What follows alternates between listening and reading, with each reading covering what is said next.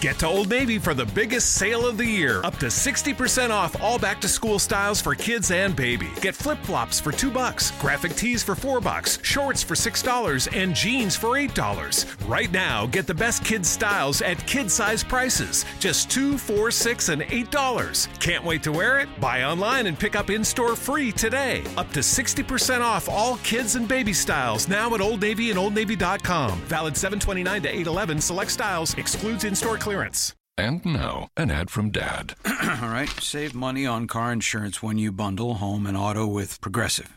Can I take these off? All right. What is this? This looks good. Wow, that's well made. Where did you get this? I'm talking to you with the hair. Yeah, where did you get this? It's good stuff.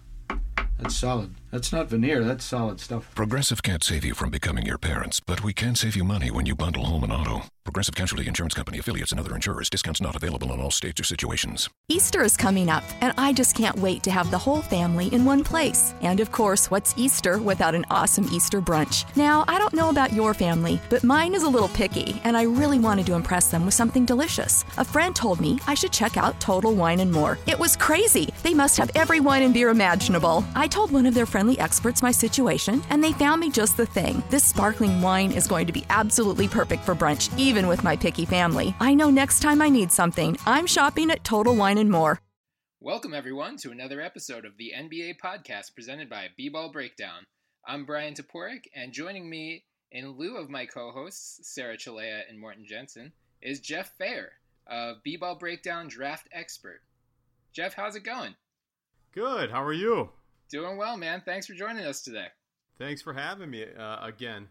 Yeah, so full disclosure before we get underway uh, Jeff, Morten, and I actually spoke on Saturday. And now, an ad from Dad. All right, save money on car insurance when you bundle home and auto with Progressive.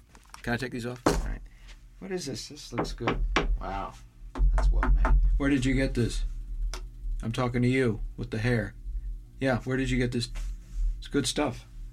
That's solid. That's not veneer. That's solid stuff. Progressive can't save you from becoming your parents, but we can save you money when you bundle home and auto. Progressive Casualty Insurance Company affiliates and other insurers. Discounts not available in all states or situations.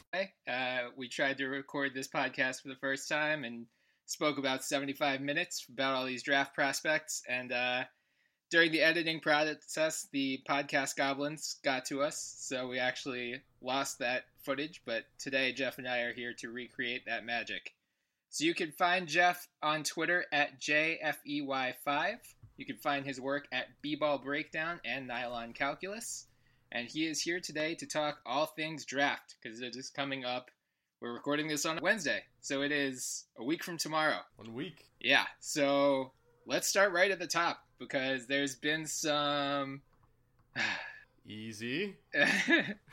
some stories about Ben Simmons refusing to work out for Philadelphia. Uh, before we dive in there, really, Jeff, who do you have at the top of your big board? Well, unlike most people, I'm going. I'm being the contrarian and going Okay. with Brandon Ingram, and Interesting. uh, it's not. It's not necessarily because of how I view Ben Simmons as a player overall. It's just from my perspective, and I think I mentioned this to you before. Is like you know, I- I- my view is, is skewed very much toward what I saw on the court last year from a college from a college standpoint. Say what you will about college basketball and its shortcomings, but Ben Simmons came in with these heightened expectations, and you really you were left mystified every time you watched him last year. You know the skill is there, you know he has the ability, but every time you watched him, it left you a little uh, left left you wanting a little bit. Whereas Brandon Ingram came out and just played phenomenally compared to expectations. Now, trying to separate that from what you see in Simmons' skill level and the, the versatility he has is tough to do because you do you do want to take that production into account in some respects. Um, but uh, as we'll get to, I'm sure later. I I mean, I have them bunched very closely together, um, and it's just it's a lot of personal preference because I, I like the guys that can, I like guys that can shoot it from the outside, and Brandon In- Ingram could certainly do that. Yeah. Um, I think the the comparisons, if you've seen any comparisons of him to Kevin Durant, is a little um, a little much because Yeah. I don't think he he's not near to that level. But um, I think the decision between Ingram and Simmons really comes down to uh, a fit thing and whatever team is drafting at the top of the board and what they want to do with that particular player. and what their need is. Um, especially when with two guys are close together. I mean, we'll we'll talk about uh, you know value of players um, independent of need. Uh, mm-hmm. But when you have two guys so close together, skill wise, uh, as as similar as they are, and uh, I mean they're both about. I mean they're both at least six nine, uh, both perimeter based for the for the most part. But their skill levels are varied. So um, it really it really would come down to how the team drafting them is going to use it. But I have Ingram number one, uh, very close to Simmons, and it really is just because it, Simmons ha- opened up more question marks last year than anything else. Gotcha. Uh, if you were the Sixers, then would you take Ingram, or do you think the you know you mentioned kind of fit uh, yeah. in there? So yeah, I mean, I, I I could see them going either way and it making sense either way. It really it really depends on what the next step is after that. Mm-hmm. Um, I mean, if if their idea is that uh, they're they're without a point guard right now, right. Uh, they're they're talking about trading Okafor and Noel. They have mm-hmm. a new GM. I mean, what is the plan there? We we know what we know what we, we don't know what the plan is yet because it, it's a new it's a new regime. We don't know if they're going to carry out any of you know the the process or right. not. But I mean, they're dangling both their their their uh, post guys that are recent high draft picks. Mm-hmm. They have very little in the way of, of contracts on the books, and you, you don't know what the next step of the plan is. If they're looking for a guy to you know run the offense out of the high post, um, create had that positional versatility, then I would go with Simmons. Mm. If you're looking for a guy to play on the perimeter next to a traditional point guard, shoot the ball from the outside, create scoring that way, then I think you go for Ingram with Simmons, and you don't and you don't get rid of those two post guys because it's gonna it's gonna really clog the lane because Simmons just can't shoot from the outside really well right now. Right. Now, whether or not that skill will develop is unknown, but if you're going into next season with Simmons, Okafor, and Noel all on the same team, you might be in some trouble. Yeah. Uh, I think that is the question. As you said, the the plan right now is very up in the air. It sounds like they are leaning toward trading either Noel or Okafor, presumably by draft night. Uh, mm-hmm. I mean, it sounds like you know we've heard Nerlens for Jeff Teague, we've heard Okafor linked to the Celtics, who have the number three pick, which we will get to shortly. so it sounds like one of those two guys is on their way out. I mean, longtime listeners of the podcast will know I've been pretty firmly Team Simmons, just because of that. What you mentioned, uh, you know, they don't have a point guard.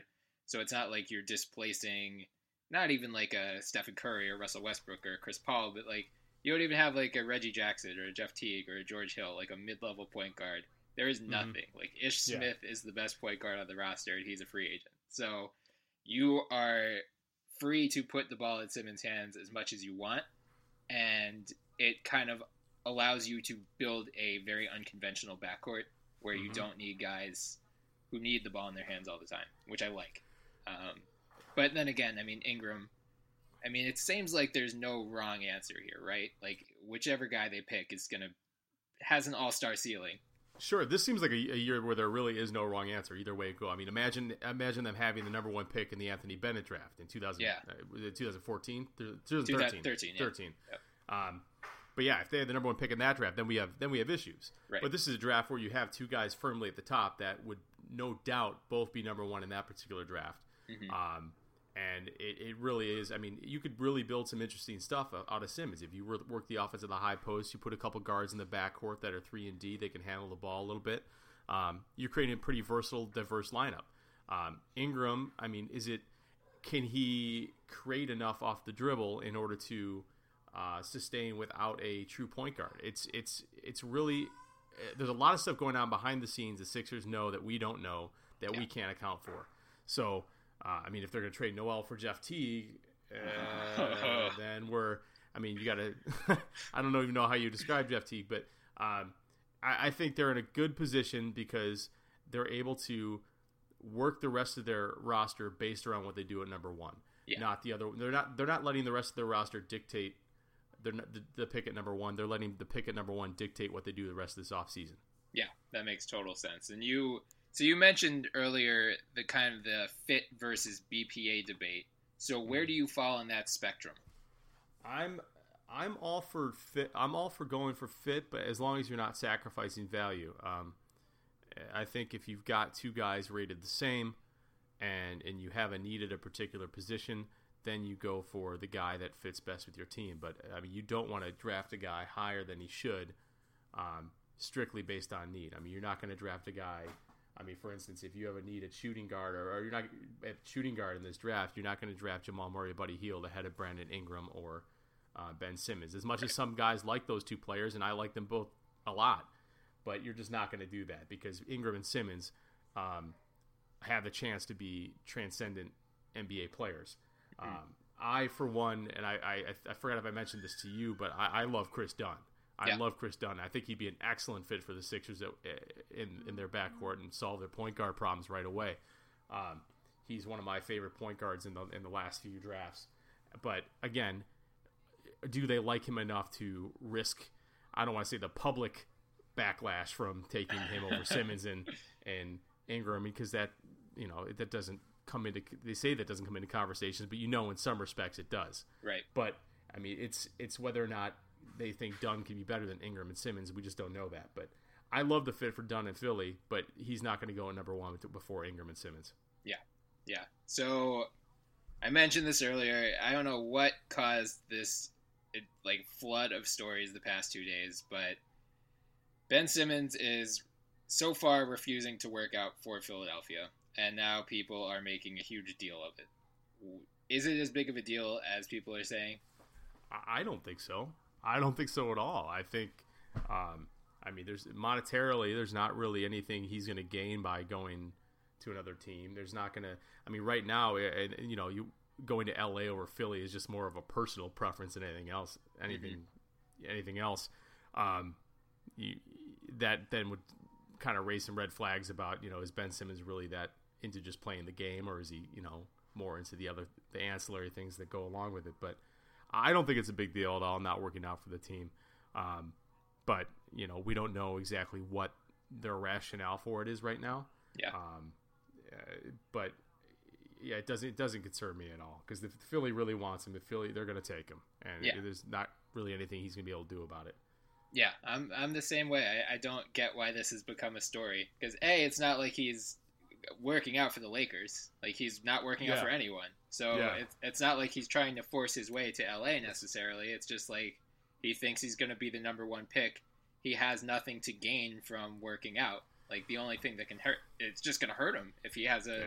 like maybe he has a bad shooting day and Brandon Ingram came into Philly and knocked down like 90 of 100 threes and then all of a It's- sudden there's more doubt. It's so crazy that an NBA like rumor or NBA non-story like this is being blown up into something else. It's crazy. That never happens. Yeah. Yeah, it's just I mean like ESPN ran with it today. I saw a story on the big lead earlier that made me almost punch my computer. So I wanted to put that to rest right now. Uh, Yeah, it's. I don't think there's anything to be concerned about, and I think that, um, I mean, Philly knows what they want to do, and if, if they're really confident Simmons is the guy, he's going to be the guy regardless of whether or not. I mean, they they have enough intel on him to know whether he's their guy or not. Yeah, for sure. So seems like in some order, the Sixers presumably are leaning Simmons. The Lakers will take Ingram at two. So number three, the Celtics, really the fulcrum of the whole draft because that's the one spot where things can really swing. So Yeah, talk to me about your next three. How, how do you have the guards ranked in that range? Uh, Kris Dunn, Jamal Murray, Sure. and Buddy Hield. sure. I, I have I have a Dunn Murray Hield. Okay. and um, I, I like all of them. I um, I'm a fan of all three of their games. All three of them different, um, clearly. Um, and just to touch on the the fact that you know Boston being the fulcrum of the draft, there's obviously a chance that a guy like B- Dragan Bender is going to go here. I didn't feel I didn't feel I haven't done enough work on the international guys to really warrant me co- talking about them because I think there's there's guys out there that do a, a ton of great work on the international guys that I just haven't seen enough tape. Um, so I don't feel confident in ranking those guys because I strictly I'm a, I'm a I'm a college junkie and that's where I focus most of my attention. But um, Kris Dunn, you know, you have a guy that's explosive in the open court, can run an offense. Played for uh, four years at Providence with uh, you know not a big program, not playing with guys that were top recruits. Uh, got into the third, second. Uh, what do they call it? I think they're calling it like the second or third. I think we're back to calling it the second round now. The Yeah, the, now. the round of Yeah. 32 is now the second yeah, round again. It's now yeah. the second round again. Thank God. Uh, but uh, you know he does a lot of good things. There's some questions about his uh, his pick and roll uh, ability in the half court. Uh, but again, does that come back to what the type of athlete he was, or the type of player he was playing with at Providence? Right. He's playing next to a guy that broke out last year in Ben Bentil, um, who who I like. But again, the talent level was not that of a, of a Duke or North Carolina that he was playing with. Yeah. Defensively on the ball, he's tenacious, uh, great hands, top five in the NCAA in steals last year. Um, really does a good job in that. And so I'm a huge fan of, of, of uh, Kris Dunn. Also, long, he's long. I believe he's got like a 6'10", 6'11 wingspan for a guy that's 6'3", 6'4". Um, so that's that goes a long way too. Jamal Murray, guy that can play uh, both guard spots, or they project to play both both guard spots. Didn't play a lot of point guard at Kentucky because of Tyler Ulis. Um, can shoot the ball. Really played well in his, his freshman year, his only year at Kentucky. Um, playing again next to guys, they, they really re- relied on Ulis and, Murray heavily because they weren't getting as much as they expected out of guys like Skal, uh, Labissiere, and um, and other guys in the front court there offensively. Basically, Skal and, and Marcus Lee, and uh, who now transferred, and Alex Poythress. They weren't really running any offense through them. It was mostly generated through the the backcourt. Uh, but Murray, you know, only one year of college, young, uh, able to. He's he's not as athletic as people want him to be, but I think he's athletic enough for me. So that's what some people have questioned. Uh, but he he does the job for me. Uh, Buddy Hield, I'm a Buddy Hield ha- fan. Uh, I caught Buddy Hield fever last year. Uh, wrote an article wrote a, wrote an article about him for Nylon Calculus based on his development as a player through four years and really how he's refined his approach and become more efficient. Um, he's really improved his free not only his three point rate but his free throw rate and getting to the basket and drawing fouls, which I think is, is important as well. You know, generating those extra points not just from three point attempts, but also from getting to the basket, drawing fouls, creating um, creating off the dribble. Um, not as quick. Uh, but he's not as again not as athletic and not as quick as you'd like out of a shooting guard. But his release is flawless. Has some work to do defensively. He's you know tried to improve this area, but you, you see him in Oklahoma's uh, defense get lost every every now and then. A lot of people question his ability to create as well. Not as big a concern for me, only because he was playing with two point guards in Jordan Woodard and Isaiah Cousins. Um, so there's a, I mean, basically, they're, they're, you know, he's their he's their main guy, and he's playing next to two point guards that also had to, to create as well. So he's doing a lot more stuff off the ball. Um, uh, but I like I both I like both Murray and Hield's ability to move without the ball as well. Murray can do a little have a little work on it, but I like all three of them. And like like I said, the order is Dunn. Um, Murray and Hield, and uh, I could see any of them, you know, I, any of them fitting up in the top five. Yeah. So, as longtime listeners will know, I have been on a crusade to trade Jahlil Okafor for the number three pick. That's my kind of dream dream scenario. So, if that unfolds, uh, who do you think the Sixers take there, and does it depend on who they take first? Like, are there better fits among those three guards great with question. Ingram and Simmons? Yeah, I mean, I think if you take Ingram, um, if you take Ingram, you're going with Kris Dunn, Mhm. and I think if you take Simmons, you're going with the shooting. Yeah. it's that simple. I mean, that's if you're looking for guys to match up together for the next ten years, Mhm. uh, and and you want them to play together, those playing together, I think Ingram and Dunn would absolutely match up. And then Simmons or Murray, Murray and Hield. I mean, there's some there's some questions. Kris Dunn's got some there question marks about his shooting. Um, didn't fare uh, as poorly, I think, as people make it out to be. Uh, I believe he shot 37 percent, I mean, 37 percent last year um, from three. Uh, but so not not as bad as you would as, as you, people make it out. Yeah, 37 percent. Um, so not as bad as you make it out to be, but uh, not his strong suit still. Um, but I think I mean if, if they could take Ingram at one, definitely going with definitely going with Dunn, and then if they take Simmons at one, definitely going with either Hield or Murray. Gotcha. Yeah, that's that's where I've kind of fallen as well. It seems like Simmons Murray are the clear pairing there, or it's Ingram Dunn. So glad Yeah. to hear we're on the same page there. Uh, let's go to kind of some of the biggest question marks in the top ten because it seems like those five plus Dragan Bender are pretty solid. You know, top eight range. It seems like uh, Jaylen Brown and Marquese Chriss are the two who could really they have the widest range of any top 10 pick Yep. they could go Yep. either one could go three or they could go 10 so uh, which of those guys do you prefer what are their strengths and weaknesses and where do you think they would go like where where should they go Uh, I mean, I, I like Jaylen. I have Jaylen Brown, my number seven college prospect. Okay. Um, I like I like him a, a lot. Obviously, like any like any college freshman's got some work to do. Yeah. Um, he is athletic, can absolutely jump out of the gym. Um, physical, hustles. Um, has some work to do in the way of defense, but again, what college freshman doesn't? Mhm. Um, he can play two guard, can play the small forward.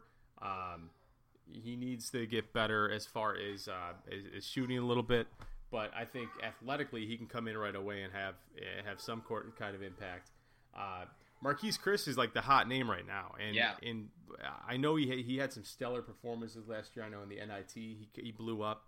Um, had a good season overall last year, playing with uh, uh, uh, some. I mean, playing with some decent talent at Washington. Uh, but I don't know how you justify taking him that high when you see a guy that's compared favor- favorably to Tyrus Thomas. I mean, that's just kind of that right there. As a Bulls fan, I'm kind of raising my eyebrows. But Yeah. you, know, you see him, you see him play. You definitely see what entices people. He he has a little bit of a he's he's starting to develop ability to step outside and, and hit a shot.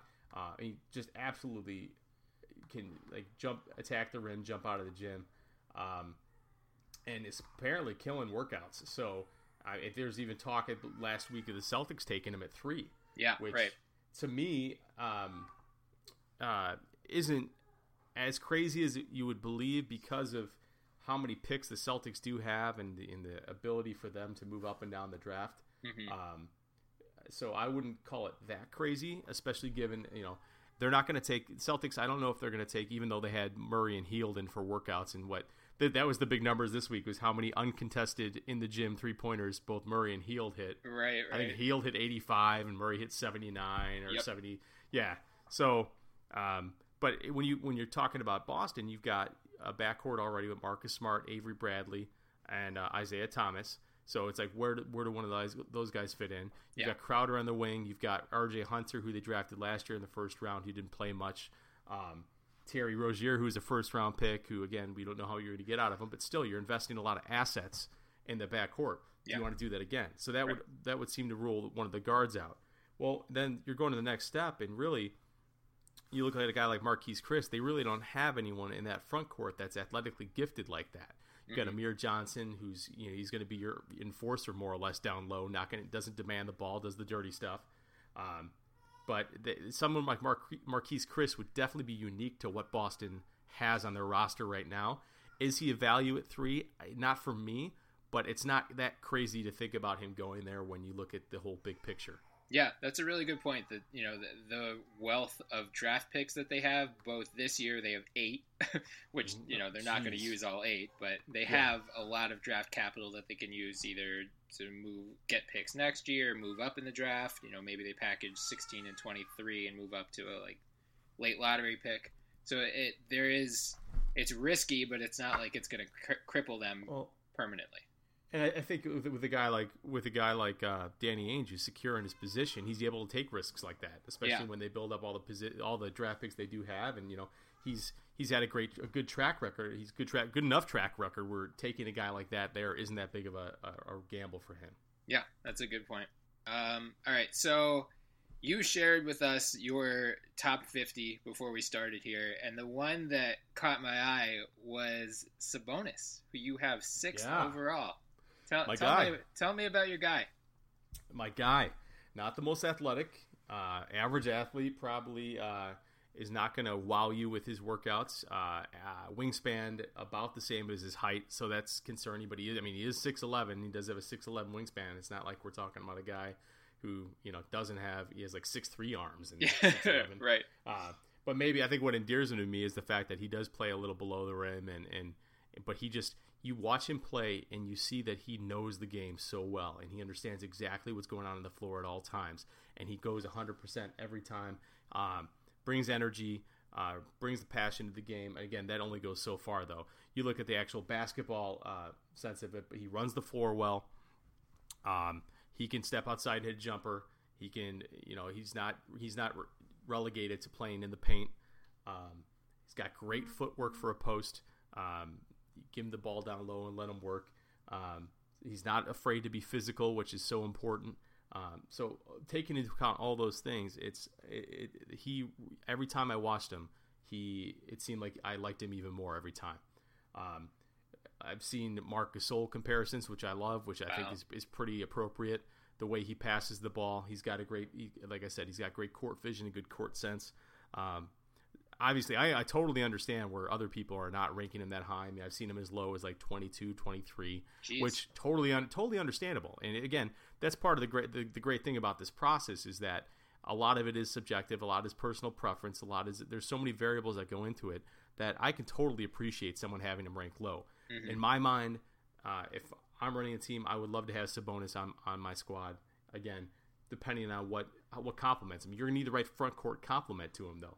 You're gonna need someone that's gonna be athletic next to him. So that's maybe a that's maybe a hindrance to taking him. You need someone that's athletic in the front court next to him. Uh, but I like Sabonis, and Sabonis, like like you said, is my number six guy after the top five. Yeah, not taking I, into account Bender. I uh, right, yes, yeah. It's worth stressing that before we go too much further. That yeah, all, all of these want... ranks. where where is Bender? Why is yeah. he not? No, that's that's not that's not what we're doing. So yeah, all international prospects. No Bender, no yeah. Furkan Korkmaz, no right. Luwawu. All those guys are not included here. So right. keep keep that in mind. But yeah, I mean, I remember. I mean, I'm a Georgetown fan, so by the time the NCAA tournament rolls around, I usually have no loyalty at all because we don't. we're usually out by the second round. So right. I remember uh, Sabonis. I think it was the round of 32 where they played Utah, and he just. I mean, he took it to Jakob Poeltl, who was a yeah. also a top 10 pick. Like right, he totally I mean, took him to school. And it, it wasn't it wasn't one of those times where you're like, wow, Jakob Poeltl is not as good as I thought he was. It was right. one of those times where you're like, Sabonis is legit. Yeah. Because um, every time I watched Jakob Poeltl, I was impressed. Um, you're gonna see you're gonna see holes in every one of their games if you watch them enough. Mm-hmm. But I mean, it was just so impressive to watch him uh, work. I mean, that just fundamentally. I mean, you could see you see a lot of his dad. You really do. You see mm-hmm. a lot of uh, if you if you're old enough to remember Arvydas for Portland. I mean, mm-hmm. oh my god! I mean, by the time he came to the NBA, his athleticism was was just nothing. Yeah. But he was the center on an almost almost Western Conference championship team. um, um, they didn't blow a 20 point lead to the Lakers. Um, but he they get by on on guile and and skill and and awareness, which I think is is a, a, lost art more or less. I mean, it's people focus on tend to focus in this process in the in the months leading up to the NBA draft. They tend to focus less on uh, that that intangible type thing and more on their physical ability, physical ability, and you know tending to rise to the top. But at the same time you have to pay attention to those other things that may um, tilt the scales in the favor of someone like Sabonis. So I, I really enjoy watching him play, and I'm really going to enjoy you know seeing where he ends up. I would, I mean, a perfect fit for him would be New Orleans. Ooh. Would love okay. him. Would love to see him next to Anthony Davis. Yeah, and and those two working together.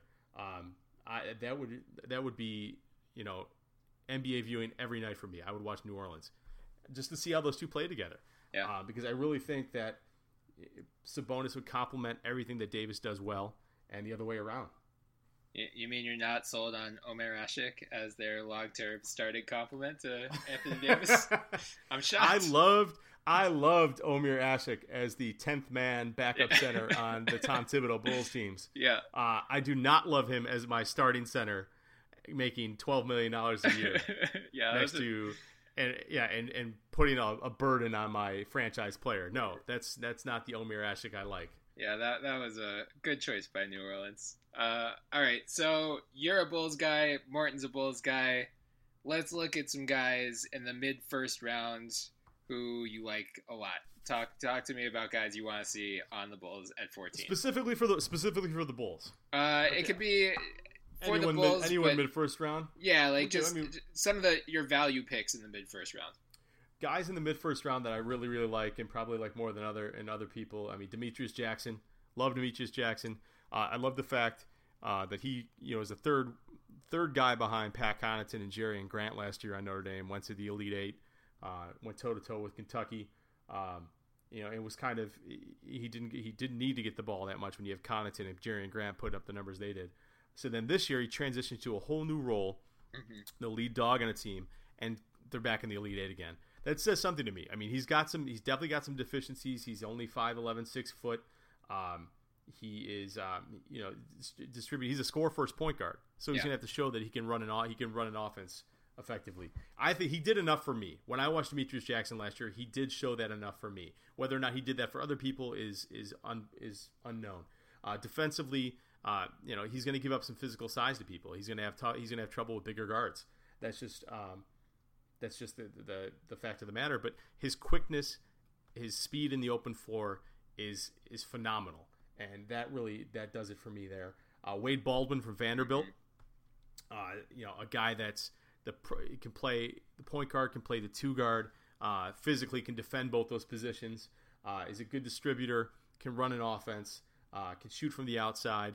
Um, uh, you know, your question marks arise when okay, why was Vanderbilt with a, a team with Wade Baldwin and Damian Jones, another first round prospect? Why were they, you know, losing in the round of in the playing game last year? Typically, teams with that much NBA talent are not losing that early. And there's a, there's a wide range. I've seen a wide range of rankings on Baldwin. You know, going as high as I think um, our guy uh, our guy Josh Riddell at B-ball breakdown had him uh, really early. I think he had him six on his board. And I've seen him. Yeah, I've seen him as low as like 35. Yeah. So Baldwin is a very is a very polarizing prospect.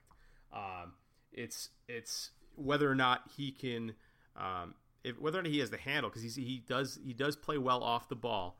He does have good passing ability, but it's whether he has the handle eh, to play uh, you know play an NBA offense, whether it be operating the pick and roll, uh, the timing and distribution.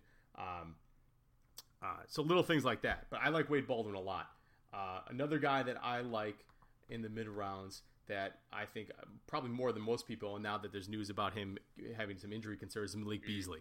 Oh, Uh, like Malik Beasley, his ability to shoot the ball, um, you know, leaving after one year, put up some really good numbers at Florida State.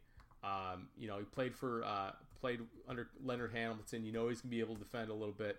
Um, but I really like Malik Beasley and his skill. I mean, out of this world athletic uh, in the open floor. Played with some played with some decent prospects at Florida State. Was kind of surprised. I thought he was going to come back for another year, uh, just to see what that Florida State team could do next year.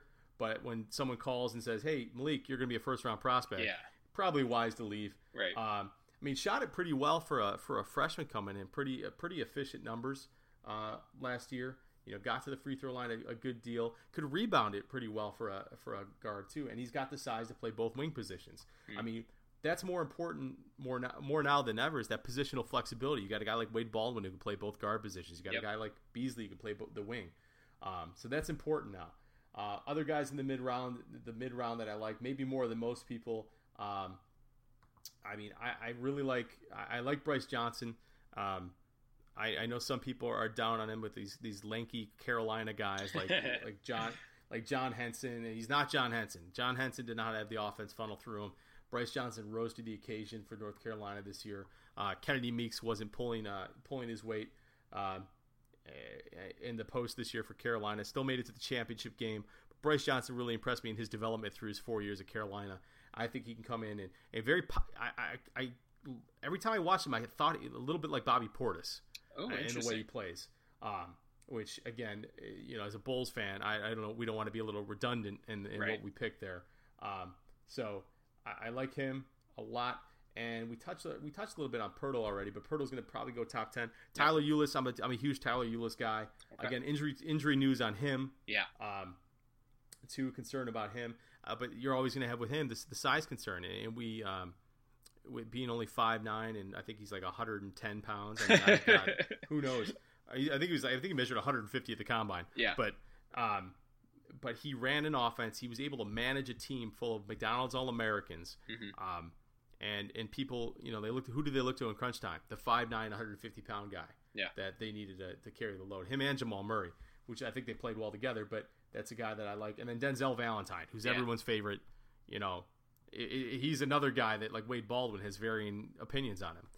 Uh, Denzel Valentine is not going to take you off the dribble. He's Mm-hmm. just not. That's he. I mean, he will on occasion if he's being guarded on guarded by Kevin Love. But I mean, he's he's just not going to take you off the dribble consistently. He can knock it down. He's he's a versatile weapon. You can run the offense through him. He can guard the wing. He gets by not on speed and agility, but on, on good footwork, good fundamentals. You know he's coached well with Tom Izzo. He was the leader of that team. Um, So if you're, eh, I feel like he's a guy that would go into a winning team and have a place right away. Yeah. Is he going to be a transcendent star on a, a team that's trying to get back into the playoffs? Probably not. But is he a guy that can come in and play play important minutes right away if you give him a pro- the proper role? Yes, absolutely. So when I'm looking at the the Bulls in the mid round, those are the guys I like in the mid round probably more than than most. I have I have Valentine ten on my chart. Oh, actually, that's I dropped him to thirteen because the injury concerns recently. Mm-hmm. Um, I moved Jackson up to ten. I have Jackson ten, Baldwin eleven, uh, Brice Johnson sixteen, uh, Beasley seventeen. So um, those are five of my mid round favorites. Probably similar to everyone else's mid round favorites, but you know it's it's going to be that way. This is this draft is you've got five guys at the top that are or six guys if you include Bender again mm-hmm. that I think are pretty well settled there. Yeah, and then you get after those six, and it's pretty muddled. I mean, you could take it's it's it's a who's who. I mean, you've heard this draft is you know weak, but right.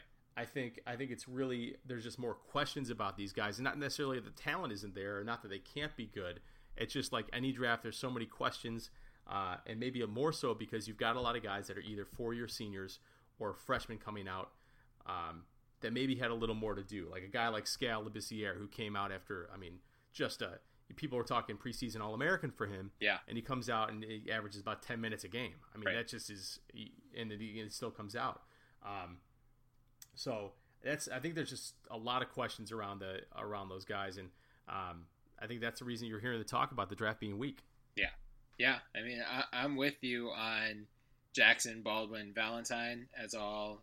I love all three of those guys. I actually, I didn't realize about Jackson's like backstory and that he was from a foster family and like yeah fought his way up through a lot of adversity, which you know it's hard to conflate that kind of like off court stuff with on court stuff. Like who cares right. if you can't dribble a basketball? But like yeah, that does say something a little bit to me about you know he's perseverance is a like a off court tangible that you can't measure. So absolutely, like him him surviving that type of ordeal and like making it his way to a major college program, and uh, he got suspended temporarily his freshman year. It sounded like, and then uh, you know turned into an every game starter by a junior. So I didn't realize that until last night, honestly. But after uh, doing a little more reading on him, I, I like him a lot. And then Baldwin's my he's my guy who, if the Sixers took Simmons and somehow traded their way back up into the mid first round, he's the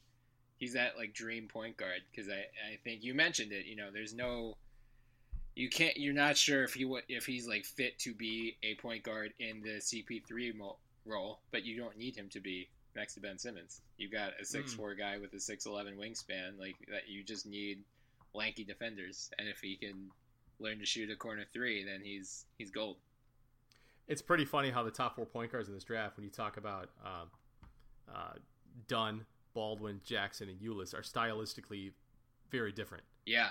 I mean, people are going to compare Jackson and Ulis based on their size, but it's really not an apt comparison. Right. Because, I mean, Jackson's going to be more explosive in the open court. Ulis is going to, you know, be more of the game manager. But it, it really is a, a menu of options at the point guard position that – you I, I don't think you can go wrong depending on what like you said it's going to depend a little bit on fit if the Sixers get one of those guys. Mm-hmm. but I, I, think it's I, I, think you can't go wrong in any of those. Yeah. Okay well before we we go into the late first round guys and go back to Sixers talk for a second uh, tell me about Skal for a minute. And uh, where do you where do you have him ranked? How worried are you about how he fared compared to those you know you mentioned people were calling him a preseason All American, and then he just totally right. flopped. Uh, showed a little, showed some flashes toward the end of the year, but w- what do you think of him? I, you know, you see when you see him on the court, you see the you see the ability is there. I just think it's going to Kentucky is a tough situation to go to because you are being compared to the other guys that you come in with. You are being compared on a level that's not the same as as a team. Say you go to a, you go to a lesser team and you're not playing with all that. You get a little more of the attention. Whereas Kentucky, you go there, you're just another guy, and maybe Skal's a guy that needed more individual attention to his game in order to get him to step up, up a little more. Um, I mean, you see the quickness, you see the agility, you see the athleticism on the court when he's out there, and it's just a matter of finding the right coach that can that can connect with him and, and get him to put it together. You're you're not thought of that highly Mm-hmm. coming out of high school and just having the ability go away. It's in there somewhere, and it's just going to take the right team to harness that from him, or have the take the right team to really have the confidence to take him that high, because it's he's one of those guys like we mentioned Marquese Chriss, who showed a lot more on the court last year than Skal did, but it's these guys that have the raw ability that can dominate athletically against lesser competition in college, but really they need that that additional coaching, um, that an addi- additional attention, additional time, and this is a little bit of where the I think it's it's becoming increasingly important for the NBA to have a, a, concrete minor league model mm-hmm. for these guys to develop properly, mm-hmm. and to for them to really get a handle on the age thing. I'm a I'm I'm a proponent of letting the guys go right from high school. I don't know how many people feel about it, but I feel like if you have all these other sports that they can go right from high school, you know, whether it's hockey, whether it's baseball, they can go right from high school. Why not let them do it in the NBA? And if they had a, if the NBA had a better, and they're starting to right now with the D League, Yeah. starting with every with every team having an affiliation. If you're able to draft a guy like Skal, put him down there for two two years with no pressure on him on, on him to perform, I think you're going to see more guys like this develop into into better basketball players. I just think the trouble is going to Kentucky, going in that fishbowl, having the high expectations, um, and having the pressure of, of having to perform at, at you know the arguably the, the best college basketball program in the nation. Just it just it hurt him more than helped him. Yeah. And I think a lot of guys go to Kentucky with the understanding of, you know, I'm a McDonald's All American. John Calipari is going to get me drafted. Right. Well, I think we've seen based on the schools and um, the the pre NBA careers of some of these guys. You know, Stephen Curry went to Davidson, and now he's arguably one of the best players in NBA, and now being talked about as one of the best players in NBA history. Yeah. Um, he went to Davidson. Paul George went to Fresno State. Yep. These you're going to get recognized. They're going to find you. Yeah. And you don't need to go to a program like Kentucky. Go to the best fit for you. So uh, Skal Skal is probably I think top as far as like an existential existential basketball conversation about their place in the world and the player development. Skal is definitely like a great litmus test for that that whole argument. Yeah. Yeah. So you have him 19th on your big board. 19th right now. 19th. It seems like he, is that kind of like you think he could develop into a top 10 talent, but you also think he could just be a total bust. So you're kind of That's- splitting the difference there. Yeah, balancing balancing risk with talent. I mean, Yeah. it's it's just again, it's it's it goes back to the individuality of, of people putting together big boards and, and what they see and how they with their personal preference. Right. If I'm sitting there and I say, okay, I this is how much I weigh risk versus how much I weigh reward. Uh, that's what I see with Skal. And I mean, if I if I'm a team in the lottery and I have um, you know the confidence I can take a guy like him in Mhm. and, and make him into a player, then I, I would absolutely take the shot on that. I mean, like a, a team like Toronto. Yeah. I mean, you're Toronto. You're a playoff team. Right. Why take a chance on Skal? You have you have Valanciunas there, but Skal is is not the same player as Valanciunas, and Mm-hmm. you could bring him along slowly and develop him, and you, there's not any pressure for him to perform because he's going to a playoff team. So I think Toronto is even a good fit for Skal. Yeah, I've seen him mocked mostly to Toronto and Orlando, which both seem like Mhm. pretty good fits for him. So Absolutely. yeah, uh, before we drop down into the late round, late first round guys, do you want to do a quick uh, lottery mock draft for us? Sure. Let's let's let's do it. Let's All right. let's do something that's going to be completely wrong in like a week. Yeah. But it's it's still it's still fun to do to rash. It's you know hashing this stuff out is is kind of like it's uh, you know trying to put the pieces together is fun. Yeah, well, until uh, the Sixers blow it all up and trade Okafor for the number three pick, at least Just we can just watch the Sixers. Watch everything come together on draft night. knock on wood. Or man. or you're gonna have Bryan Colangelo calling teams for Scotty reports. Yeah, like he did when he was in Toronto. right, exactly. There, there are two very polarizing directions they could go, and it's either going to go really well or really poorly. So, all right, Mr. Colangelo, you are on the clock at number one. It sounds like you were taking Brandon I really, Ingram. I really think, I really think we should go your way. I mean, if you want You Simmons at number okay. one, let's Uh, let's go Simmons number All right, one. we'll do Simmons number one. Okay, so then Let's you- go. Let's go Simmons number one, and then we. That means Ingram goes two, okay, which I think is, uh, you know, if they're if they're gonna keep that core together that they're, they're building, you Yeah. have a core of D'Angelo Russell, Brandon Ingram, and Julius Randle. Yeah. I mean that's a good that's a good combination of guys. As long as D'Angelo Russell isn't like tweeting photos of uh, or what, Right. getting, getting in, pissing his teammates off. Yeah. But I think that's a really a really good core to build around there, and Yeah. I think you have a good balance between those three players. Yeah, agree. It seems like he's a much better fit. He's a better fit than Simmons there because Simmons and Randall, that seems kind of questionable. Like you want Sure. Simmons at the four and you want Randall at the four. So Right. Right. Yeah. Right. Right. so all right, now the Celtics. This is the the big swing factor here. Well, I think if we're gonna be if we're gonna be realistic about it, I think this is the spot that that Bender goes Oh, oh, because oh, okay, I, I think it is the spot. I think this is the spot that Bender goes. If but if we're gonna, you know, go the other way and, and stick to the the college, let's do some options here. I think one of the I think one of the shooters, um, either whether it's Hield or Murray, uh, because you look at Marcus Smart, Isaiah Thomas, and Avery Bradley. I mean, it's it's Avery Bradley can shoot it, Marcus Smart struggles, and Isaiah Thomas can shoot it, but Isaiah Thomas is going to be more of the point guard, not really the off the ball scorer. Yep. Um, but if I'm being realistic, I think Ben. I think this is the spot for Bender. I Yeah. think Bender's going to go here, and I again we talk about that risk with the picks. Okay, take it, take a risk on a high end international prospect here that is a little different than the guys you have on the roster, and that would seem to be Bender who fits there. yeah, yeah, I I agree. It, it seems like he is the fit. Unless eh, you never know, they could always trade for Jimmy Butler. So then it could be the Bulls on the clock Oh, if there. only it were true. if only it were true. I'm. I, it should be known that I'm on the. I'm on the. Uh, I'm in the trade. Jimmy Butler rebuild, burn it all to the ground. Chicago Bulls fandom because I'm just frustrated at their. You know, when if you're, if you're a Bulls fan, is there any worse fan if you're if you're not a Bulls fan on the outside and you look at other Bulls fans, it must annoy people to no end to to listen to Bulls fans oh yeah, talk about talk about the Bulls yeah. because it's it, it just is. I mean, between Rose and oh, just see now we've gone off on a tangent. I will say, living in Chicago, it, it's fascinating to watch Bulls fans. You know, uh, fo- what they had 42 wins last season. It's like the end of the world. Like the Sixers won 10 freaking games. Give me a break, guys. yeah, it's it's differing expectations. yeah. All right. So we'll we'll say Bender went to the Celtics at three. That puts Phoenix on the clock at four. See, and this again, it's it's another interesting spot because with Yeah. Bledsoe and Knight, and Bledsoe and Knight in the backcourt, you're not going to take Dunn, Right. especially with the money they have invested there. Yep. With Devin Booker having a great season last year, and I don't know, I don't know exactly what they still think of T.J. Warren, who was having a pretty decent year before he got hurt. Yeah. Um, do you want to go wing again here?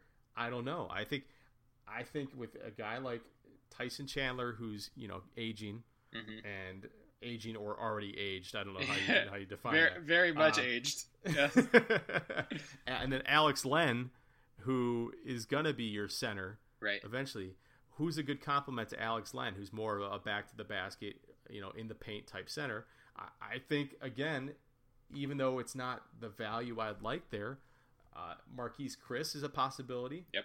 And Jaylen Brown is a possibility. I think Yeah. if they still have hopes for T.J. Warren, although T.J. Warren isn't good enough to warrant ignoring someone like Jaylen Brown. Right. I think Jaylen Brown or Marquese Chriss is there.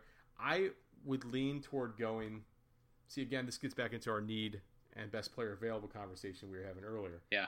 I would lean almost toward Marquese Chriss here instead of Jaylen Brown. Yeah. Uh, because you do have so much, so many guys right now on the wing and the backcourt that need the ball in their hands to be effective. Right. Um, is Jaylen Brown going to come in and be a three and D guy right away and just be a complementary role type player? I don't know. Physically, he can play, but but I don't know if he's going to be able to develop that way. I think a guy like Marquese Chriss, with a similar, not the not the height of, of Tyson Chandler, but a similar style of game, could come in and learn from him. So Marquese Chriss, I think I would go with there. Yeah, I mean they have uh, Mirza Teletovic and Jon Leuer are both unrestricted free agents, so they like currently Yeah. do not have a starting power forward. So I, Right. I, I think you're right in that they're going to be looking to fill that hole, ideally at four, possibly at thirteen as well. But I, you know, I think I think they're praying like hell that Dragan Bender falls to them. But if they don't, Oh, absolutely. yeah. But if the Celtics I- screw them over there, I, I could see See- Marquese Chriss. That makes sense to me. See, and this, but this is where I mean, I think the Celtics again. We go back to them being the fulcrum of the draft. Yeah. you know, they've had Hield. They've they publicized the Hield and um, Murray workouts. Right. So they're clearly looking at them. Yeah. They've also had the, with the Butler rumors. Yep. I mean, there's a there's a good chance that they're not making the pick there, Right. and it's going to be someone else. Yeah. That's a good. I, I wish I wish they would just make the Demarcus Cousins trades right now and get Demarcus Cousins there because I I think that would be a perfect fit with what they have going on. But again, Demarcus Cousins is a very polarizing. Yeah. Figure. Yeah, it sounds like. I mean, uh, Vlade came out earlier in the offseason and said they weren't trading him because they hired Dave Joerger and they want to see how they work together. But Oh, you never God. know. You never know. I would, I would think uh, number three and some change could make them change their Uh. tune. So let's go to Minnesota at five. Who do you have them taking with Ingram, Simmons, Bender, and Chriss off the board? Man, I would love Dunn there, and I know Yeah. I know T- I know Thibodeau would love Dunn. Yeah. Dunn, like Dunn. But you've got Rubio, Mhm. and it's it's do you do you take Dunn knowing that you have Rubio in the fold? Um, they don't have enough shooting. Right. They don't have enough shooting from the outside. So, given those factors, I think Jamal Murray would be the the solid pick there for Minnesota. Uh, a guy that physically is, is is able to play both the one and the two, and um, still has some development and has has a very similar development curve, curve to their stars. I mean, you're talking about Wiggins was a freshman for, was a freshman when he came out. Yep. Towns was a freshman when he came out. Got another guy with Jamal Murray. So I think Jamal Murray would be the solid pick there. Yeah, that makes sense to me. Uh, let's go to New Orleans at six. Uh, Buddy. Buddy, yeah. Buddy Hield. Yep. Buddy again. Kris Dunn, another good fit, but Yep. Jrue Jrue Holiday's still making 11 million a year. Right. Cash them checks, Jrue. Um, but I think I think Buddy would, would play well with Eric Gordon. You know, when he's not hurt, he's he's now he's gone. Yeah. Um, Tyreke not filling that shooting shooting uh, aspect that they need. Ryan Anderson being a free agent. Yep. Um, bringing someone in that can shoot the ball like Buddy would be a good option. yeah, and as you said, Gordon's a unrestricted free agent as well. You got to figure he is probably on his way out, so Mhm. would make sense to to get Buddy there. And it does seem like Dunn is the one guy who like everyone agrees is a top five talent, but just based on the way the board shakes out, if someone doesn't trade up for him to get him at three, or if Boston Yeah. doesn't take him, like he just based on positional need, he's the one who seems like he's at risk Right. of dropping. It's it's interesting because like, there's so many good point guards in the league right now. Yeah, and you've seen all these um, these lineups that you put out there that are not necessarily traditional basketball lineups, but it's really going to take a team that's confident to say, you know, we're going to draft Kris Dunn and we're going to put him next to the point guard we currently have because Kris Dunn can guard the two. yeah, Um, and and I, that's where I think that the interesting piece of this comes in is that someone you know with the Warriors playing lineups with with Shaun Livingston playing with another point guard, um, with with the Phoenix Suns with what they do with Bledsoe and Knight. You know they were successful when they did with with Goran Dragic and um, oh god who it was, it was Brandon was it Brandon Knight it was Bledsoe it was Dragic and Bledsoe Bled- when they had yep. the with And then- for Hornacek's first year. Yeah. but it's going to take a team that's that's confident. I think there is. I don't think there's any way Dunn falls out of the top six. I Yeah. don't. Whether it's a team, whether it's a team getting or uh, trading up to get him, Yep. or one of these teams, like I said, being confident enough to take an, another point guard when they already have one, I don't think there's any chance Dunn falls out of the top six. Again, but I could be completely wrong, which No, I, I- often am. I think you're right. I think especially if uh, if he falls to six, I think Sacramento would try like hell to get up, leap New Oh, Orleans. absolutely. Just you know, just in case they say.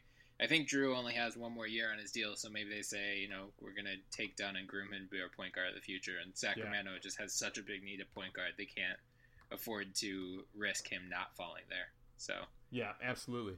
That said, it looks like he might fall there because we've got the Nuggets at seven on the clock, and they have Mudiay. So who do you pick with for the Nuggets? Jaylen Brown. Yep. Jaylen Brown, I think is a is a perfect is a perfect fit here. Yep. Um, with Mudiay on board, Gary Harris come out at the end of the, last year at two guard. You've got you know, Jokic and Jokic and Nurkic. Yeah. And then um, you know you hear you hear trade talk surrounding Gallinari and Faried all the time and what they're going to do next. But I, I really like Jaylen Brown here, and and again the same, almost the same age as Mudiay, and having that same trajectory with their two, um, with those two developing together. Excuse me. But I really like Jaylen Brown there for Denver. Yeah, Denver's in that weird spot where they're like partially rebuilding, but also have a bunch of like mid-career guys like the Gallo. They have Faried. They have uh, Wilson Chandler, who I think is like 28 or 29. But then, like, yeah, as you said, they have Moody, Gary Harris, Jokic, Nurkic. Like, they, it's a good combination where they don't necessarily need a guy to come in, play 35 Yeah. minutes right, you know, right from the start. Like, if Jaylen Brown, you said it earlier. He's like he still has a lot of work to do to develop his basketball skill set, but Denver Yeah. actually might be a good place for him to do that.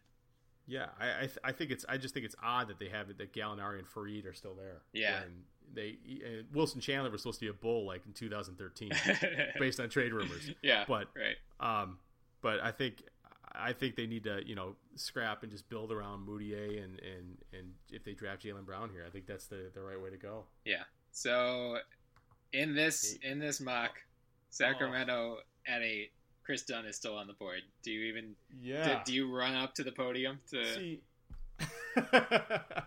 absolutely, I run up to the podium and, and take Kris Dunn uh, at eight if he's still there, which he's not going to be. Right. But yeah, I mean, if you're Sacramento, Kris Dunn is, is a perfect fit. You, you know, Rondo's not going to. Rondo, I don't think there's any way Rondo comes back. No, God no. Um, God no, no.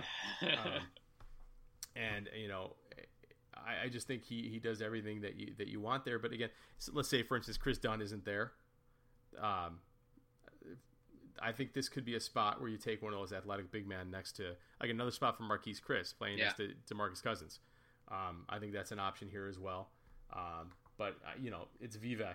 Who knows? Yeah. I mean, this could this could be where, where he takes a shot on like Kay Felder. Yeah. He he really likes the idea of a five nine, five nine point guard because he thinks that they can go between guys' legs. like that's v, that's Vivek for you. He's gonna crowd he's gonna crowdsource again for his first round oh pick. my God.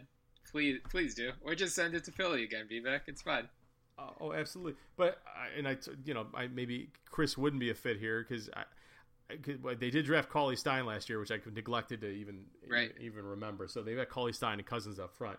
But you know, a point guard would be ideal. Let's say Dunn's gone, you go with a guy like Demetrius Jackson or Wade Baldwin, and that's a, it may be a little high for you. But this is this is the point where there isn't a, a there isn't like 13 guys for 13 spots or 13 guys for 20 like there's not a defined lottery pick in this draft there's there's five guys that most assur- five college guys Yeah. plus bender that most assuredly will go in the lottery Right. the rest of it is who knows Yeah, it seems like Simmons, Ingram are tier one, uh, Bender, Hield, Murray, and Dunn are tier two, and then tier tier three is like twenty dudes. I think it was just yeah no absolutely yeah no differentiation between like none yeah yeah. So it's, I, I'm it- with that's you. what that makes it interesting Yeah. All right. So let's let's rapid fire through the rest of this lottery here. So- Number nine, Toronto. Who do you got there?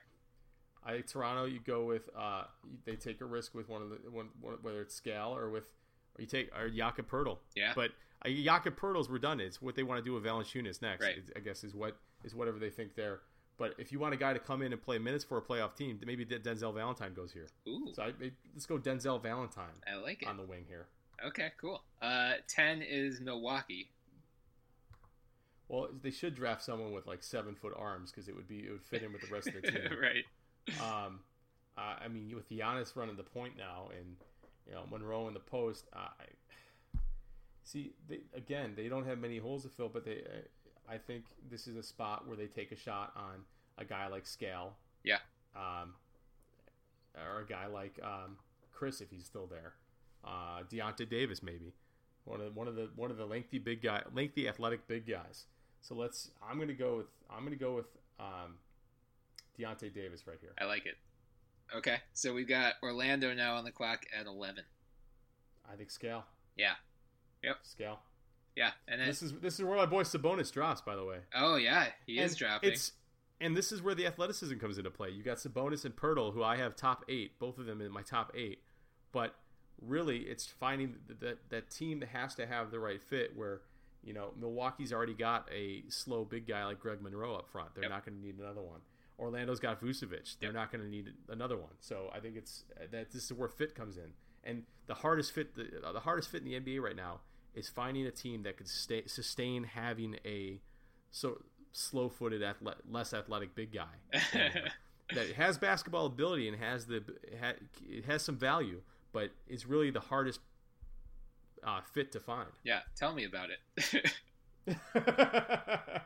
you want to unclog that lane in Philly. yeah. Uh, all right, we'll go. Twelve is Utah. Utah. I mean, I I have, I have a feeling they said last year they're going to make the playoffs. So they're going to. I think they're going to make the playoffs this year. Yeah. And just fi- so finding a guy that can come in right away, and and get minutes. Uh, is Exum going to be healthy? Right. That's the biggest question. That's the biggest question on my mind right now.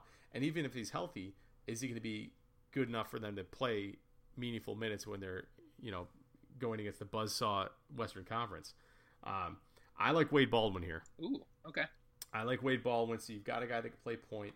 If Exum comes back, you have a guy that can play off the ball. Uh, Alec Burks has a little bit of that too, but again, he's had some injury problems. Yep. Rodney Hood, they have some great positional versatility in Utah. Then. Yeah, that would be. I like that a lot. Uh, so 13, Phoenix is back on the clock. We need a compliment to Marquese Oh. Chriss. Well, compliment to Marquese Chriss. Uh, you can't take another. You can't take Alex Len here, or you can't. I'm sorry, you can't take another Alex Len here. Mhm. Um, so I think you go with you. got to find a way. I think Malik. I think another Malik Beasley or Ooh. Taurean Prince. Ooh, Um, okay. Taurean, it's a little high. It's a little high for Taurean Prince. I like Taurean Prince. Mhm. Even the other guy that the other guy that I think might be a little bit of a risk here, but again, only a freshman coming out of college has a lot of developing to do. Is Malachi Richardson? You've got a team, maybe Phoenix with two first round picks can take a little bit more of a risk with their second one. Uh, granted, they're taking Marquese Chriss and Malachi Richardson, which is like the ultimate Yeah. tandem roll of the dice. right. But um, I- so I think even though it's a little high for Malachi Richardson, maybe this is the spot where where he goes or uh, Malik Beasley, Okay. Um, and then so oh, and then your and then we have the Bulls. Yeah, your bull. And, and then we have the Bulls. strategically, Well- I noticed Sabonis and Poeltl have both slipped into. How did that happen? what a coincidence! It's just the way the board fell. yeah. Let me just tell everyone out there. um, if you're te- if you're telling me right now that it's Poeltl and Demetrius Jackson still out there, and uh, I mean, it's it's gonna depend on who they bring back next year. And I don't think Noah's back. I don't think Gasol's back. Right. Um, given all that, you've got you've got Taj Gibson under contract. Is he trade bait? Got Bobby Portis.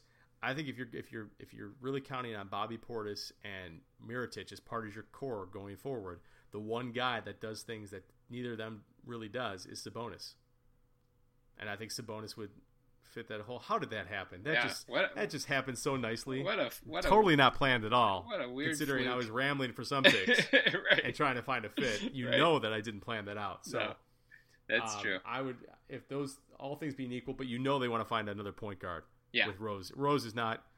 I don't see any way he's resigned after this year. Right. So, uh, and, and Paxson loves his Notre Dame guys. Yeah, yeah. So- I, I could see Jackson definitely going there. So uh, I want to get into your top 50, but before we do that, uh, give me a couple quick late first round or second round guys who you think could be Okay. steals. Sure. I, I'm a big Malcolm Brogdon Malcolm Brogdon fan. Um, again, uh, kind of similar to what we talked about with Demetrius Jackson, playing one role for a successful team one year, the next year coming back being the guy and having another successful run. Um, uh, not it reminds me a little bit of like Rip Hamilton coming off screens. Obviously, we always compare guys to really good NBA players, so I hate because it's so Yeah. hard to find a comparison. But eh, I'm not saying he's going to be Rip Hamilton, but you know, very similar in, in that respect. So I like Malcolm Brogdon. Um, I like DeAndre Bembry for the just athletic, can, can jump out of the gym, can rebound, uh, does a little bit of everything. I, I like Ben Bentil, a power forward that can step outside in kind of the modern NBA. Uh, one really good year at Providence, uh, but I, I really like what Ben Ben Bentil can bring. Um, go a little bit down there. I'm a lot of people. A lot of people are not, but I, I like Wayne Selden, uh, and maybe this is kind of like your your poison pill player that you fall in love with and you just can't get you can't get yourself away from him. Kind of like Bradley Beal is for me. Yeah. Like I'm a huge Bradley Beal guy, but uh, Wayne Selden never really had uh, the best numbers at Kansas. Really turned it on at the end of last season. Uh, but a physical, athletic two guard that can shoot it has the range, but just for some re- uh, maybe it's it's like one of those Nikola Mirotic type things where they say he's such a good shooter, but he does it. Why does he not make more? Um, uh, but I like Wayne Selden, and then another guy I like here is uh, from little known Weber State, Joel Bolomboy, uh, another pow- another power forward in the in the realm of Ben Bentil, where you're a little athletic and step outside and do a little bit of everything. Um, and then Caris LeVert, as much as I, as much uh, as much as I, you know, growing up, a you know, went to Illinois and Notre Dame fan, you, you're you, that's two ways of hating Michigan. Yeah. But Caris LeVert, I mean, he was two years ago was talked about as being a lottery pick before these injuries came into play. Right. Um, arguably the best pro prospect on a team with you know Trey Burke, Glenn Robinson, Tim Hardaway. He was the sixth or seventh man on that team, but I mean, really brings a lot to the table in positional versatility. Long arms. Uh, he's got the length, got the got the athleticism, can shoot it, but it's just a matter of him staying healthy. He's 32, 30 or 32 on my, my college prospects, mm-hmm. but he'd be much higher if, if there was that confidence. I mean, he's had two season-ending injuries to, to this point. Yeah. I mean, what NBA team is going to take a risk on that? But again, like Brogdon, I think I mean, Brogdon and LeVert are two guys that I think we're going to say after this draft or after after their rookie season, some playoff team is going to take them and they're going to be very happy with them and they're going to play a role immediately. Yeah. And we're going to say, wow, we knew that would have happened. And it's probably going to be the Spurs. Yeah. So definitely the Spurs and the Warriors. You know what's happening. Yeah, absolutely. So those are the guys I like at the at the bottom of the first round or early second round. Yeah, I, am a big LeVert guy as well, and uh, I don't think the Sixers will take him because they're probably injury uh, averse after the whole Joel Embiid situation. But yeah, I like him a lot, and I like uh, Patrick McCaw as well. So you're a Patrick McCaw guy. Yeah, okay. yeah. Just because I think you know, I think if they're gonna take Simmons at number one, they're gonna need some shooting around him. McCaw. Oh yeah. McCaw's a good shooter. He's got the length. Yeah. So. Yeah. So all right. So that was our look through the first round. Um, we're gonna quickly turn to your. You, you shared a chart with us, your top 50 NCAA prospects since 2002. So before we get in here, again, only college guys, not international, not high school guys. LeBron James well, is why not is LeBron not on there? Yeah, not. he, he's not on there. Dwight Howard's not on there. Just college guys. So yeah, don't don't come um, at Jeff on Twitter uh, and this was this him. was not Chad Ford. This was not Chad Ford esque. I did not go back and revise this. As yeah. you can, as I can attest by Derrick Williams being my number twenty eight prospect overall in since two thousand two. Right. So yeah. Um, I was surprised when I went through this and was I had my little grading system, and I was surprised that I had five guys from this draft in my top fifty. Yeah. Um, very surprised. None of them in the top twenty. Right. Uh, but yeah, I have Simmons twenty two, uh, Ingram twenty one and then I have Hield uh, 35. Let me go in order here. Dunn 32, Murray 33, Hield 35. Yeah. Um, again, just based on at the time, you know, trying to block out the the other stuff in there. Again, I have Michael Beasley 27, so take this with a grain of salt. But um, just how they fit into the whole the whole scheme of things, I, I like the top five guys a lot. Yeah. Um, Sabonis, I'd have to go back and look at my master list, but I, I know he was in the top uh, there's a there's a little bit of a drop off in my top after him. Like he's I think he's 75 to 80. Okay. But um, yeah. So I, I, was surprised at how well these guys graded out compared to my my past prospects. Um, but again, I, I have Ingram right behind Demarcus Cousins. Yeah.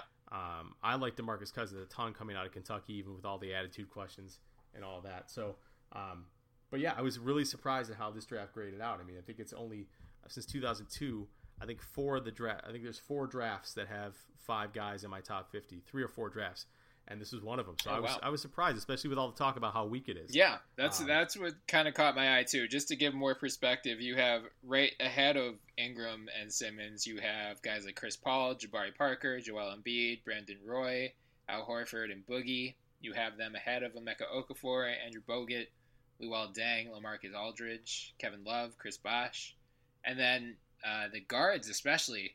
So 31 through, let's say 38, oh, no. Just to give some context. 31 is James Harden. 32 is Kris Dunn. 33 is Jamal Murray. 34 is Russell Westbrook. 35 is Buddy Hield. 36 Bradley Beal. 37 Eric Gordon. 38 Mike Conley. So that's yep. That's just to give some perspective as to kind of the range, like you know, James Harden and Russell Westbrook are like top five, top ten NBA players, and you've got Dunn, Murray, and Hield right in there. So I think people tend to people tend to forget the questions that were surrounding those guys when they came out. Too. Yeah. I mean, it was whether or not Russell Westbrook could play the point. People thought the Thunder were crazy for working him out of the point guard because he never really played at UCLA.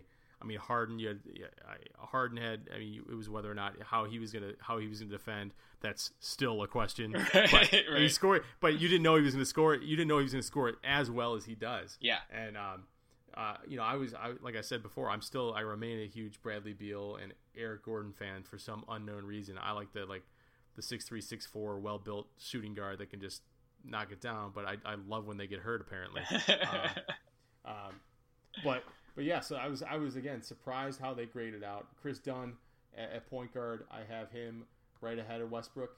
Um, and it tells you how much I like Kris Dunn. Yeah. And the next point guard I have on the list is 15 with Chris Paul. Right. And, and Dunn is 32. So there's a big drop off there. But I, and as far as point guards go, I have Dunn right ahead at Westbrook and Mike Conley coming out. Um, so I, I like Dunn a lot. And again, it, it would be hard for me to take him over Simmons and Ingram, but I, I think, I mean, Bryan, your dream scenario. Yeah. If it happened, Ben Simmons and Kris Dunn. I mean, that's that's pretty. I mean, you you you need a little shooting somewhere. You just fill in with shooters. Right. Just have those two and just have those two, Noel, and then a bunch of shooters. Yeah. That's all you need. Yeah. All, it's all fixed. I just fixed your problem. I know. Believe me, I know.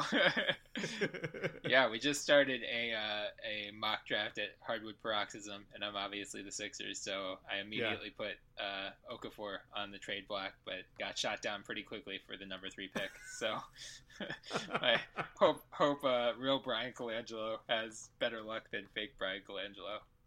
But I, I did, you know, I just wanted to bring up your top 50 uh, since 2002, just to give, you know, give listeners a perspective that this draft, you said it, it has the perception of being weak, and we've talked about how a lot of the guys outside the top six, top seven have, you know, significant question marks.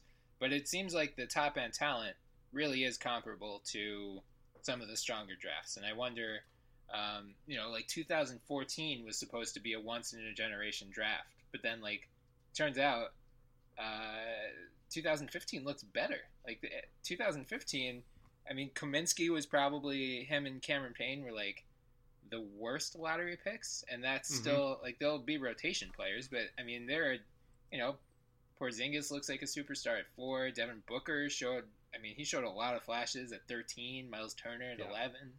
Uh, Justise Winslow at 10. So like, there was a lot of talent there, um, which is just to say that you know every year we go through it like waxes and wanes. It's like every February it's the best draft class ever, and then every April it's the worst draft class ever, and now a week before the draft, I mean, th- a lot of these guys have holes in their game, but I wouldn't if I'm a fan of like Phoenix or Minnesota or New Orleans with the four, five, six pick, like you're about to get a very good player. Like, don't be Mhm. discouraged that you're not Mhm. getting Simmons or Ingram. There is a lot of talent, Yeah. top end talent in this draft in that Oh, mid lottery range.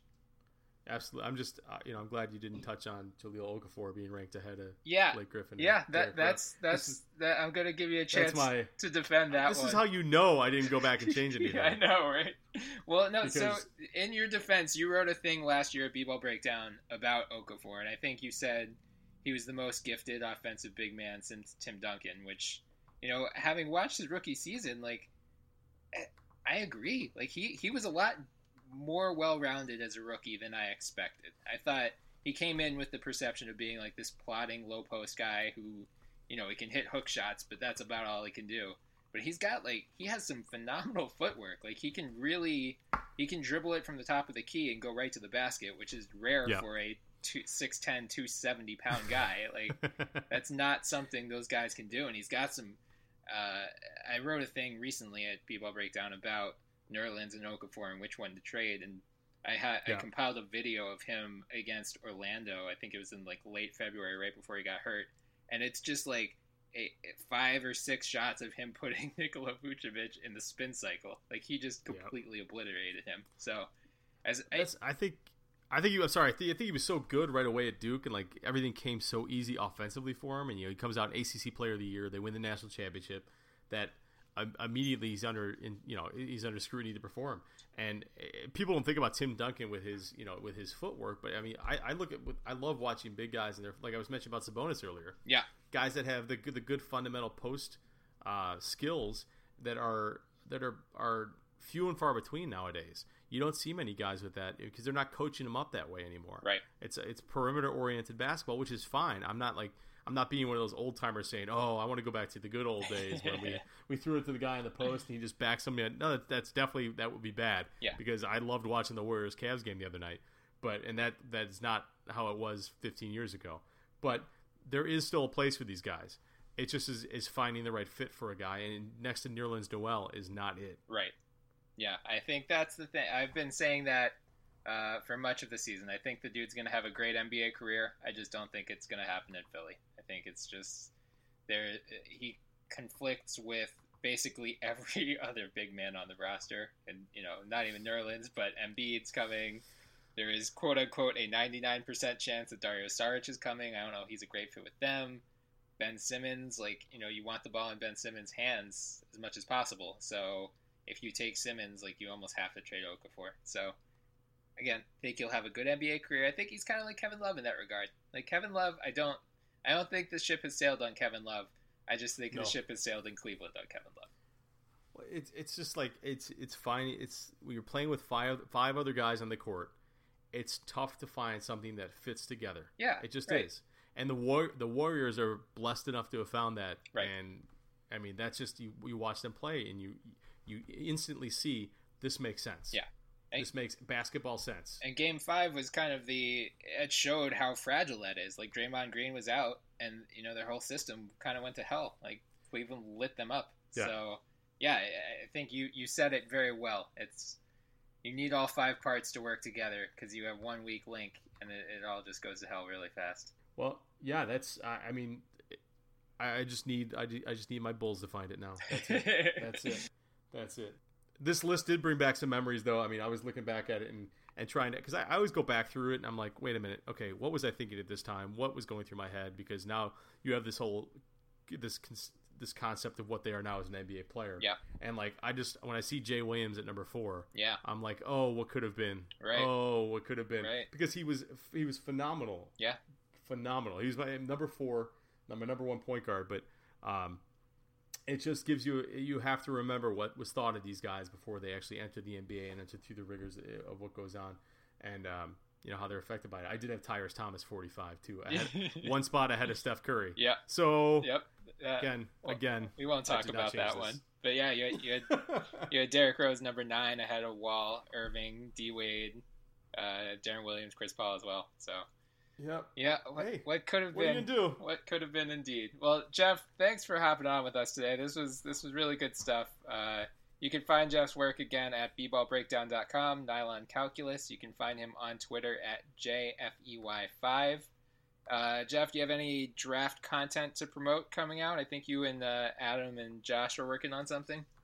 So Adams, myself, Adam Spinella, and Josh Riddell over B-Ball Breakdown are be putting together our composite rankings for the site. Um, and then we're also going to be doing a, a little convo that we're going to post, just kind of some banter back and forth, mainly on guys that we disagree on. I think I mentioned earlier, Josh has got Wade Baldwin very high. Um, other guys that we're down on, so we're taking a look at that right now. I'm going to tr- try and put some of that stuff out before the draft goes. So look for that on B-Ball Breakdown. Yeah, and then uh, check us out as well at the NBA Pod on Twitter. Uh, you can find us as always on SoundCloud and on iTunes. Please leave us reviews; we'd love to get them.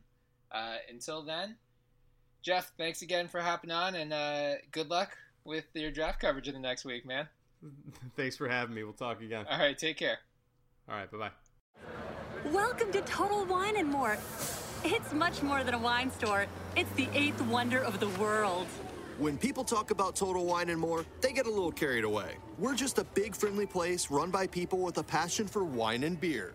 See, we travel the world to find the best wines from the best regions, and we sell them at the lowest prices anywhere. And friendly, helpful experts at every turn. You know what? Maybe we are the eighth wonder of the world. Shop in store or online at TotalWine.com. Welcome to Total Wine and More. It's much more than a wine store. It's the eighth wonder of the world. When people talk about Total Wine and More, they get a little carried away. We're just a big, friendly place run by people with a passion for wine and beer. See, we travel the world to find the best wines from the best regions, and we sell them at the lowest prices anywhere. And friendly, helpful experts at every turn. You know what? Maybe we are the eighth wonder of the world. Shop in store or online at TotalWine.com. Get to Old Navy for the biggest sale of the year. Up to 60% off all back to school styles for kids and baby. Get flip flops for 2 bucks, graphic tees for 4 bucks, shorts for $6, and jeans for $8. Right now, get the best kids styles at kid size prices. Just 2 4 6 and $8. Can't wait to wear it? Buy online and pick up in store free today. Up to 60% off all kids and baby styles now at Old Navy and OldNavy.com. Valid 729 to 811. Select styles. Excludes in store clearance clearance. Get to Old Navy for the biggest sale of the year. Up to 60% off all back to school styles for kids and baby. Get flip flops for 2 bucks, graphic tees for 4 bucks, shorts for $6, and jeans for $8. Right now, get the best kids styles at kid size prices. Just 2 4 6 and $8. Can't wait to wear it? Buy online and pick up in store free today. Up to 60% off all kids and baby styles now at Old Navy and OldNavy.com. Valid 729 to 811. Select styles. Excludes in store clearance.